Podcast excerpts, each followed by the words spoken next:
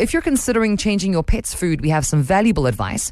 We consulted with Dr. Kara, Ultra Pet's resident vet, on how to switch your pet's food to avoid upset tummies. Shame. Thanks for having me. When it comes to transitioning your pet's food, take it slow and give it a week. To start, mix 25% of the new food for the first two days. Then during days three and four, increase it to 50%. As you reach day six, mix in around 75%. By the seventh day, they should be fully transitioned. UltraPet believes in supporting pet owners looking to switch. Doing this transition gradually allows the digestive system and especially the gut microflora to adapt, reducing any risk of upset tummies.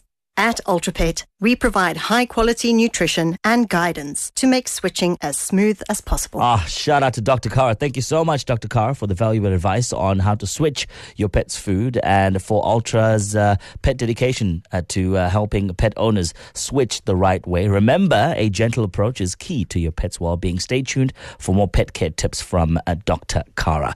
Now,